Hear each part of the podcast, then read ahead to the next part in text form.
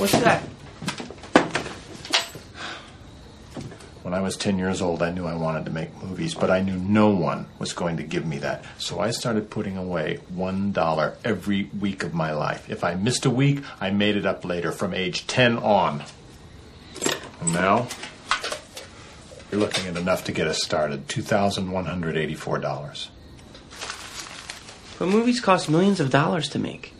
That's after gross net deduction, profit percentage deferment, 10% of the nut. Cash, every movie costs $2,184.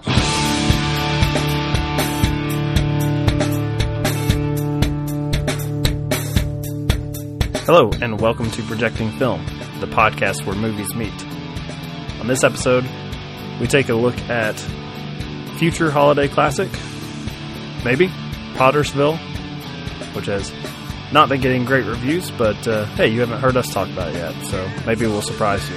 We're also, of course, going to select which themes from this film spoke to us the most, and since we don't know how to relate to our fellow man, to do that, we pick two older films to explain ourselves. So, stick around to see uh, which of us picked which film, which is clearly in the title, and here's the trailer for Pottersville. After that, I'm your host, Michael Deniston, and I'll be talking with my co host, Chris Maynard. This is Projecting Film.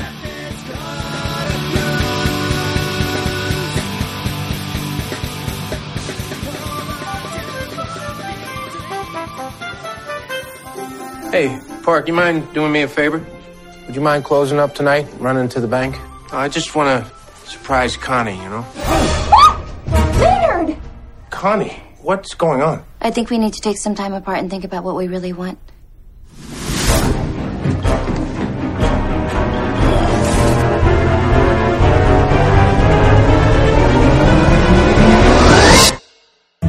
I'm here with the local townsfolk who claim to have witnessed what they're calling, well, a Bigfoot sighting. And then we realized that we all saw it. And we were like, huh, cool. Get your brand new Bigfoot merchandise! Get it while we still have a Bigfoot. What do you mean, why will we still have a Bigfoot? Because uh, Bart. What about him? You didn't hear? They're putting him on Monster Finder. What? If any of you'd like to join us, despite the peril, we could use your help. All right, um, yeah. Pottersville. uh, you know, this is the first time uh, since we don't have many fans of projecting film. Uh, well, I don't know why I'm stipulating, like I'm thinking yet. I don't know if we ever will, so I won't say the word yet. Um, just generally speaking, but Andrew from AB Film Review um, tagged me on Twitter with this one. I was not aware of Pottersville before that tweet saying uh, this has to be on projecting film, and uh, not quite the material I thought we had been sort of branding ourselves with. Like this feels more War Machine versus Warhorse, but I, I'm I'm just assuming he knows my love for for Michael Shannon. But this one's getting uh, horrific reviews. Um, that sort of um, like so bad it's good possibly reviews from people who are getting some measure of enjoyment. But I saw like IndieWires, I think is like a D minus, and uh, not a lot of love out there for for this film. So of course we're going to talk about it for a half hour. right, Maynard, star of uh, Pottersville. Well, it, it's it's an unusual movie, so I'm not surprised that people can't quite, you know, wrap their head around it because it's sweet and sincere, but also um, it's odd. So mm, it's not a takedown of Hallmark movies or something like that that you might expect from a movie like this. It's actually it it's closer to something like Groundhog's Day. Honestly, it's a very sweet movie in its heart, um, but it has some pretty interesting sensibility to it, some surrealism that I think. I, for me, I, there's enough in here. It, not every one of the jokes land, and I guess it. The two things that'll sort of decide if you enjoy this film are three things. Um, one, if you like watching Michael Shannon reaction shots, which if you don't, I just turn off the podcast right now because I don't even want you as a listener. A lot of gifs um, this man has provided the universe. So if nothing else, this this this will be a whole library on my iPhone app of gifs just from Pottersville. Um, the the other thing would be how much you enjoy Tom Lennon. Um, if that if the, he does a character that I could see getting on people's nerves, I actually enjoy the- Tom Lennon. The the uh, reality show host, the Australian. Yeah, the Reno 911 guy. Yeah, hate him. Can't stand him. That uh, So it's a strike against it. love the first one. I, he is the uh, and I don't you know you as the super uh, sports fan will get this reference, of course. Um, he's the Carmelo Anthony of this particular film. He is a total ball stopper for me. See, I, I always thought it was Carmelo Anthony. Is it Carmel? It's Carmelo. Did I misspeak? It is not Carmel. Uh, previously, uh, Clint Eastwood, mayor of that that great city. no, Carmelo Anthony. Yeah, I I I feel like the film kind of gets absolutely stuck in its tracks with him. But I'm glad you you enjoyed it. I I'm not uh, a Reno 911 guy. I don't think I've ever seen a single episode. So I have no, I have no particular uh, fandom here for this guy. And the third thing that I would say kind of hinges on if you like watching Ian McShane kind of put on his best Quint impersonation, kind of doing the Jaws thing, and all three of those elements really work for me. I do wish, you know, I I think I'm just becoming a, I don't know, more of a pussy or something in my uh, older years because what you said about this being an earnest non takedown of like the uh, the Hallmark Christmas movies. I actually wish it went a little bit further. I, I really like the, the the opening bit of this just good guy who's running up a tab at his. I mean, damn it, he runs a general store in a small town. like, so, this is Yeah. this is uh, an attempt at a uh, Jimmy Stewart character here, although it's it's Michael Shannon. So you you kind of expect it to be a little bit more uh, left of the dial, and uh, I was fine. I was fine with that. There's some furries that are introduced as a central plot point, and I even accepted that. I, I'm rolling with it. I uh, I didn't actually like the. Um, the filmmaking crew coming down. I didn't like the outsiders coming town. I, I wanted to deal with just the kooky insiders. You so you mentioned Groundhog Day, and I think that's what I want more of. And I realize the outsider there is our main character, Bill Murray and Andie MacDowell. But I just want to be stuck with these people in this this small town that are convinced that uh, Bigfoot is now haunting their streets during this holiday season. That being said, I sort of went against myself with my with my particular film pick to uh, sell this movie on people. I went the total opposite way. I, I went total film crew. So my, my pick is Bowfinger for this one to, to get people to watch this damn thing. The, the element of the movie that you hated the most is the thing that you chose to draw people in with. I would maybe uh maybe that's it. Maybe it's what I was I had such a distaste for as I was watching this. I was thinking I was like, has this ever worked for me? And Bowfinger it totally does. Now, to be fair, I guess those are all like outsiders desperate to be in the game. Like they're they Right. live and they're surrounded by the entertainment industry, and since they are not rich or famous or successful, they're the scum of the earth. And you get you get to see the the you know the the AV Club dorks uh, take over and terrorize uh, their version of I guess Tom Cruise, played by Eddie Murphy. Um, should have been an Oscar nominated performance, I think, from Eddie Murphy if they acknowledged comedy. I, I love that that role that he plays, that dual role. um, as as both the movie star and the and the uh, the lookalike, the the dork. But yeah, I, I think that's what it was. I was like, okay, what what film has done this this better? Because otherwise, I didn't have too many issues with this. I, I love any excuse to have Michael Shannon get drunk and Oh, being these a little monkey dance that he suit. does on the floor. Sure. I mean, drinking out of the, the fountain, and it's apparently, I mean, it's it's it's a hell-worthy sin to do so, uh, not to trespass on these people's property in a gorilla costume, but the fact that he's drinking out of a water fountain where the water is coming out of a, an angel's, a tiny little angel's dick. That I love that the the emphasis on that. That goes back to your point though that the jokes that they throw out here uh, they don't really seem to care if this is like with any degree of nuance to them. They're they're throwing everything out there, and to a certain degree, I respect that. And I did see some similarities to Bo- Bowfinger in that regard. Well, I'm glad you went with something like Bowfinger because this actually might work then. because I, I This is the first time our pairing is actually going to work. It, it might because it, it does line up between the two of these because I went with 1975. I went with Jaws. Um, Okay. Not just because of the Ian McShane character doing the um, Quint impersonation or homage, I guess. It, it's the idea that you have this small town that, you know, life seems pretty good there. And then this outside force comes in um, that sort of disrupts everything. Now, in our film in Pottersville, this is actually an illusion. There never was this outside force, but it's this disruption that um, that it causes the town. There's a little bit of a media sensation to it, also um, the way the mayor's trying to play up that aspect of it, and to just you know everything's fine, everything's fine. Let's just move on with this. So I kind of saw that element in here that it is the sort of heart of the story is that everything was good in this town until this outside force came in that was really just an accident but it's this thing that causes them to sort of examine themselves so in a way there's more depth in pottersville than jaws so i was about to ask was is, was everything good in the the, the jaws town like with, well, with the, the shark killing uh, young girls or no, no, no. It's I think in Pottersville it's a similar thing because it's has the appearance of everything being good, but there's a an element in the town um, in Pottersville and in Jaws where it looks pretty on the outside, but there's something underneath the surface that's just not quite right. And we have Michael Shannon at the center of this film, who you know is really just the emotional anchor of it, and he's the one that kind of sees the beauty of this town and he's completely invested in it. And all these other people, the moment they have a chance to be something better or different, they'll just dive on it. And Michael Shannon tries to, he loves this town so much and just, he puts himself out there in a way to try to support them, try to help save the town in a way. Um, I mean, just the opening scene where he shovels the neighbors, you know, the little stoop in front of the stores, even though they've been closed for probably years, he still goes down that extra distance. It's uh, yeah.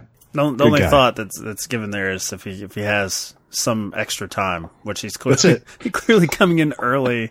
You know, I mean, in the middle of this this podunk town, and uh, of course he's going to shovel the walk. I, I wondered how they were going to balance that as far as uh, the, the punishment, because clearly in your pick, uh, there is some punishment meted out by the film by death, by you know children uh, being killed, sure, by inaction, and and here, I don't, I don't know, I don't know if it necessarily takes Michael Shannon's character to task. I don't think it should, but I mean it's all predicated on him taking action, like taking that goof, that his drunken escapade. One, I mean, he's doing something totally out of character and he thinks maybe he should. I mean, there's a scene early on with Ian McShane where he tells him to grab life by the balls or something to that effect. Something. It's it's actually probably a little bit more PG than that, but since it's Ian McShane, no, this is this is practically G. This movie, there's for you know having furries in it and Michael Shannon, as you were saying before, drinking from a statue penis. Um, it's really tame. Do you think that's off-putting to some of the the early reviews? That because it, it has a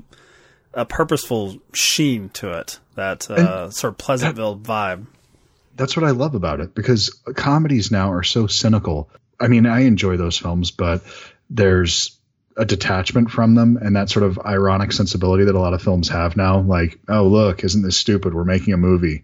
That kind of attitude towards it is where comedy is now, and that isn't the heart of this film, and that's something I really appreciate about it. And yeah, that's going to turn certain audiences off because it's not what they're conditioned to see right now. But yeah, I kind of like it because it is a throwback in some ways, and oddly enough, I think it's turning people off just because of how bizarre and yet traditional it is at the same time. I just want to point people to my chosen comedy, which I think has grown in estimation since its release, Bowfinger. But I also feel like similar thing. What works for me there is the earnestness of the characters, like Steve yeah. Martin's belief that he deserves his shot. And you know, I mean, based on what we see, I don't know if that's the case, but I think you're meant to admire his hustle at the very least, or his effort. You know what what he the the actual process of what he puts together is hilarious. It's a little bit missing in Pottersville that element. I'm, I'm going to keep, even though I enjoyed this movie, I'm going to keep harping on how Bowfinger was so much better. Um, just in the sense that you you open with Michael Shannon getting drunk and you know, as you said, PG rated version of terrorizing the town in the sense that he just goes around and yells and people are entertained by looking out their window and pointing at this damn thing. I, I, wanted a little bit more of that. I wanted a little bit more of just this man and his affinity for the town before the outsiders come in because that stuff, for whatever reason, and maybe it's just my love of Michael Shannon. I just was, I was just enthralled with it. I would just, I, this could have been, uh, to throw out another movie, which is not my selection. This could have been After Hours for me. with the Bigfoot version of After Hours and Yeah, Michael yeah. Shannon. I would have loved just a one night sort of escapade type thing here, but uh, not to be. That's one thing that I agree with with some of the early reviews, and I mean we're recording this just. I don't know, a few days after it's been released on VOD and limited, but uh, one consistent thread that I'm seeing is the the accusation that the director here didn't know exactly what he had, and I, I do see that a little bit because I, I feel like there's far too much time where we're not seeing Michael Shannon or Judy Greer. those two people, like you, you put those two people on screen. For me, you, you turn it into two hander with those two. Know, they they go on the road or just like a stage play version. You strip it down. And did you have any issues there with uh, whenever those two are not on screen? And once again, that may just be my particular affinity for those actors.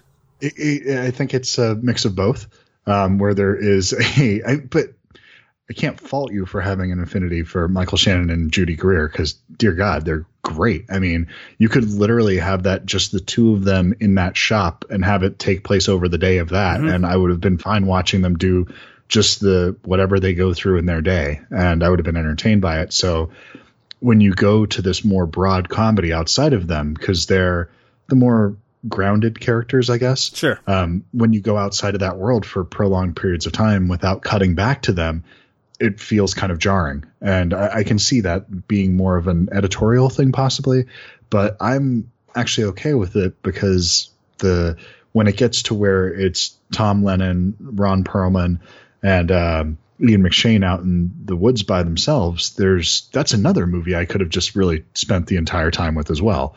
Uh, totally different movie, and when you put them side by side, maybe they don't line up perfectly, but I'm okay jumping back and forth between it, and it kind of becomes that Godfather two thing where you had when you tried to cut it up a little bit too much, maybe because they're so jarringly different, it becomes more difficult to jump back and forth.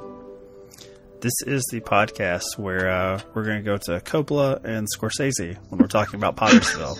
You're welcome. and going to your actual pick, going back to Spielberg, uh, that is something, and you know, this isn't uh, a hot take here, that is handled uh, a little bit better when you have the the actual sequence of going after the shark in the ocean. That also is its own movie. I mean, there's there are Yeah. probably people, you know, sick deviant folks uh, who who don't have a heart who would just watch that that section of it, just that Yeah. that you know, and there's a lot of quote you know worthy dialogue there, but you know, for me, the stuff that I really liked about the film, my favorite scene is when you, you have the father who's basically sort of at a loss of what to do that just asks his son just for a kiss. Just I, Yeah. I love that moment. That's one of my favorite, maybe my favorite scene in a Spielberg movie. Give me. Give us a kiss. Why? Because I need it. Is is that an improv? Because it always has felt so weirdly natural that it it felt like something that happened in the moment to me. Are you trying to strip this from Spielberg? Are you trying to? I'm saying yeah. it's, it's his greatest Everything achievement, and Spielberg you're like, does is really, really You're like. I don't know. This doesn't feel supernatural. Doesn't feel like little Stevie Spielberg can pull this off. I don't know. We're gonna have to wait and see. Take a wait and see approach to see if he's got the goods when it comes to this movie business. Well, uh, Ready Player One tells that story. Uh, that will not be featured on projecting film. We're, we're going to be looking the for the little more, indie darling. we're going to be looking for more Pottersvilles out there in the world.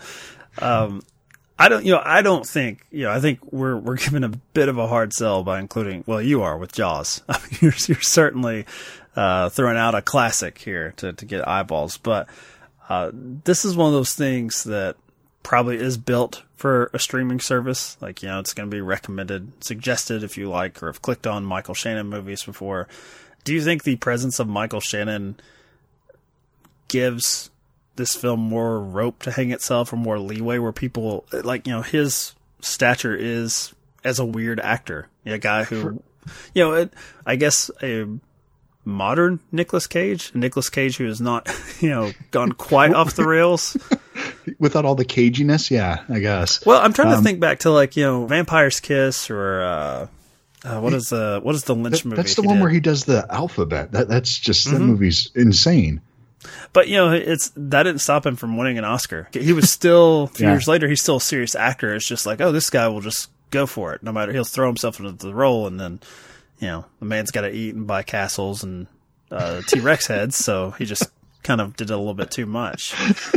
So getting back to Pottersville, do you think that the casting choice here of Michael Shannon is that really the only way to go with this this type of comedic sensibility, and that he will he will bring people in, and that they will take this up to a point? Clearly, a lot of the reviews have been bad. Um, n- no, uh, honestly, um, You're giving this one no shot. N- No, no, no. I I just think that Michael Shannon's draw is for the film Twitter folk. Mm. It's not. It's you know the people that really spend a lot of time thinking about movies and going to more off the wall stuff.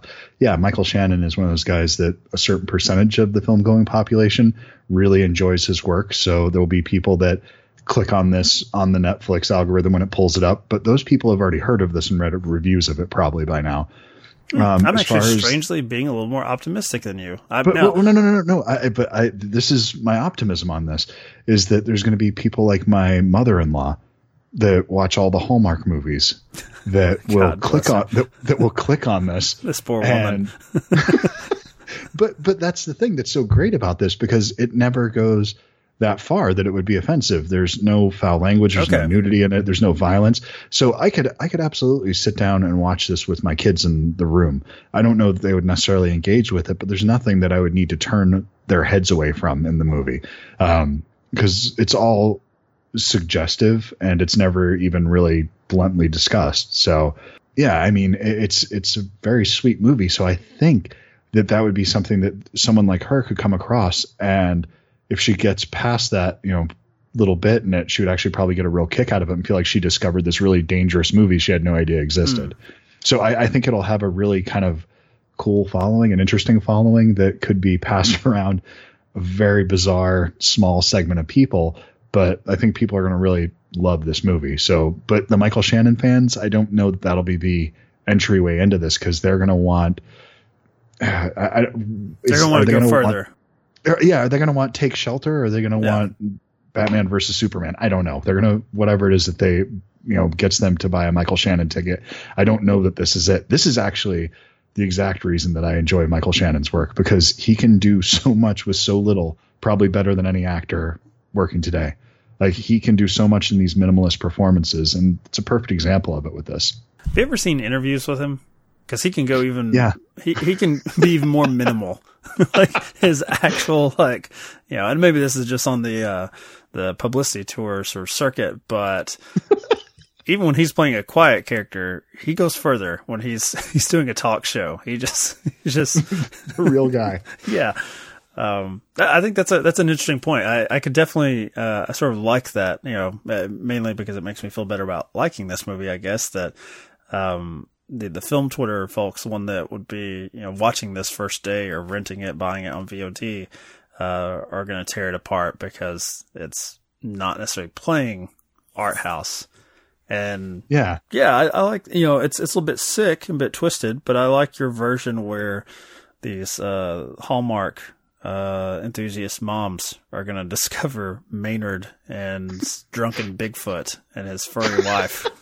But that was kind of that's the, the, my autobiography. That'll be you know from ages fifteen to twenty five. Drunken Maynard and his Bigfoot. I, you know, I, I would be very proud if I were you that uh, I had this character with my moniker on screen. I'm not going to get that myself. My name is uh, far too common. Unless we get a, uh, a Deniston somewhere on screen, uh, I can't really uh, claim any sort of uh, Mike or, or Michael. But yeah, this is pretty good. Pretty good Maynard. Even with Ian McShane's uh, butchering of the name purposely, I think, in Pottersville. It's all right. I can live with that. Okay, so the one thing, uh, just to sort of uh, wrap us up here, because I, you know, I, I don't, I don't think we're ever going to sell people on watching any of this nonsense, and this one, I really don't think we're going to. And that's, you know, I think that people are going to look at this and they're going to decide from the little blip you on IMDb if they want to watch Michael Shannon get drunk and impersonate Bigfoot. I think that's it. I mean, you don't need to listen to us talk about it. You're either in or you're out. So what I want to do to sort of wrap up this podcast is, you know, what is it about our our selections that we're going to attempt to graft this onto uh, this particular film because I think a lot has been said about Jaws. But one question in my mind is: Is it that much of a classic for you? I mean, it's it's sort of just already like if anyone mentions it, it's like, oh yeah, classic all time movie, or is it a little bit more of a curiosity like this film? Like, I'm I'm wondering if you don't hold it in as high regard as I do. Uh, Jaws. I, I love Jaws. I really do. Um, it's that's one of the first movies I fell in love with. I mean, it's not that unusual, but it's one of the first movies that just scared the hell out of me when I was a kid. So yeah, I, I don't know anybody that doesn't have a long history with Jaws. But you're right. It's who doesn't love the movie. I'm sure there's some people like the same people that hate Raiders of the Lost Ark now. Mhm. Um, That would be me. I don't hate it. I just like the other two Indiana Jones. Well, notice I said the other two Indiana Jones movies. I have to- that one we do not speak of. well, I, I wasn't doing that on purpose. I caught myself mid sentence. I was like, "Oh yeah, there was another one." Yeah, never mind. Uh, yeah, I just like Temple of Doom and Last Crusade better. That's all. Raiders is fine. I enjoy it. I celebrate the whole trilogy, sir. The trilogy. it's fine. You're entitled to your wrong opinion. It's no big deal. I just I just wondered if by including it, you're not holding Jaws up as this all time monster movie because what you spoke to was the small town aspect, and I don't know if many people would say if they're making a list of like films about small communities, if Jaws would make that list. I think it's a good pick in that regard. Well, that's kind of what draws me into that movie. Um, you were talking about the, you know, sort of that movie's almost three films in a way, the 3 Mhm. acts of it. That first act of the film is the thing that really has always drawn me in to that. You know, being a, I was raised in a small rural town in Georgia, and then we moved uh, to Northeast New Jersey. So not not exactly you know Nantucket or wherever that's supposed to be. I can't remember offhand, um, but you know, kind of a coastal town like that, and I, I just went to places like that, and so it's something that always attracted me into that movie, and that's what made it relatable.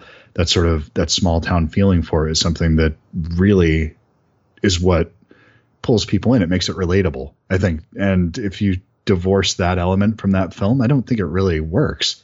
So, I mean, for those people that you were talking about, the monsters that just want to watch the last 35 minutes of the movie, um, yeah. But when I think about Jaws, when I go through it in my mind, I, yeah, I think about the dinner uh, table scene. The mo- the sort of gross out scene that I think of is the license plate coming out of the shark's belly, that kind of thing. Those were the ones that stuck for me when I was a kid. It's not the you know shooting the propane tank at the end or and that explosion. That's not the things that I gravitated to in that film. Um, the only sort of scene from the boat, and I'm not sure how much of that is influenced by just my love of chasing Amy as well, is the scar scene.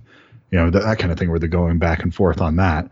You know that, that I think seeing that paid uh, homage to in that way sort of solidified that made it like oh it's okay to love this sort of popcorn movie that i've always loved because here was an indie guy at the time kind of you know throwing himself out there with it and yeah it's kind of weird to think of kevin smith was considered sort of an artist at that point in time If you listen to any of our podcasts, I, th- I believe he's the only filmmaker where we've covered like his entire filmography. We've made sure to cover all of his films. So, uh, yeah, don't don't ask us. But, um, you know, sorry i went off on a tangent no, it's, it it actually made it made me really depressed because I was trying to think of like what, you know, what what am I bringing to Bowfinger as far as what really spoke to me, and I remember thinking, and this is you know obviously not aged well, that one of the charms of Bowfinger uh, is being someone who's interested in film and uh, clearly being an outsider in Kentucky was like, oh, that's that's something that's done out there. And I guess what's horrifying about that film is it's someone who lives in in L.A. and is so close, but is you know so far away.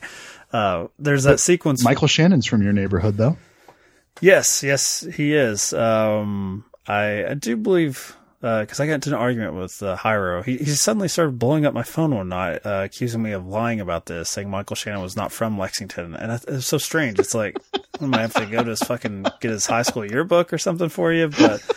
Uh, anyway, yeah, his I believe his, his father moved to Chicago or something, so that's Hyro was was speaking up for for Chi Town there. Um, but you know, having no no particular ties to a, a, major city, there's there's a sequence in Bowfinger where Steve Martin says like he basically knew he knew at a young age no one would ever give him money to like mm-hmm. fulfill his dreams, so he start uh, what is that five dollars a week that he starts saving, and of course yeah something like that. Yeah. He's you know he's uh well I was about to say he's an older man, he's got white hair, but I think Steve Martin had white hair in his twenties. I, I don't know. Yeah, if you look that SNL appearance uh, when he hosted on like the first season. He was episode three or two or something like that, and he was gray as shit then, and mm-hmm. that was like 1974. So I'm not knocking him. It's, it suits him. You know, I, I couldn't imagine seeing him try to turn back the clock to his, I don't know, teenage years when he had that some color. Looks so bizarre on him. Yeah. I'm glad he never did it. Yeah, he's he's iconic in that way. But uh, you know, in the film, he's he's someone that is not an up and comer. You know, he's he's he's not Robert Rodriguez doing El Mariachi. Like this is someone who should have given up on stream, but he makes a point saying, "I saved this much money, and here's what I have, and I can make something." And it's played as a joke in Bowfinger, but that was right on the cusp of like cheap digital cameras, and hell, now like uh like one of the Oscar frontrunners is the guy yep. made his first movie on an iPhone with uh, was it the Florida Project? Same filmmaker, yeah. but Tangerine, I believe it was. Tangerine, the, yeah, made on an iPhone. I mean, with some extra tech on there on top of it, but uh, I remember laughing at that, like, oh, that's a ridiculous notion. now I find it incredibly depressing. In my 30s, I'm like, whoa, uh, it wouldn't have taken me that long to get, get it. I can do it now with my, you know, Verizon bill. I have the power. I just don't have the talent. So here I am podcasting. Uh, go watch Pottersville, where dreams die. Oh. wow, you're right. That did take a depressing turn. Jesus. I'm sorry, I, ha- I, had nothing to come back at you with Jaws. I was just agreeing with you, so it gave me time to really think about my life and and uh, where I am. And so it's it's where you go through that point when I'm just talking for too long, so you just start kind of going through your inner monologue and thinking about yourself a little bit, and then self hatred eventually is going to come out. Normally, it's a little bit more uh, short term, like oh shit, what, what, do I need? To, I need to edit this, or God, I got to edit out Maynard's nonsense, or do I have time tomorrow to do it? And this was one of the rare times I was like reflecting on everything, uh, and it was because of Bowfinger, and I guess going back a step because of Pottersville. So, thanks. it's a good movie though. Check it out. I enjoyed it. Not enjoying it right now. All right. That was uh, we're at the 31 minute mark. Cut out, throw in some clips. Good episode.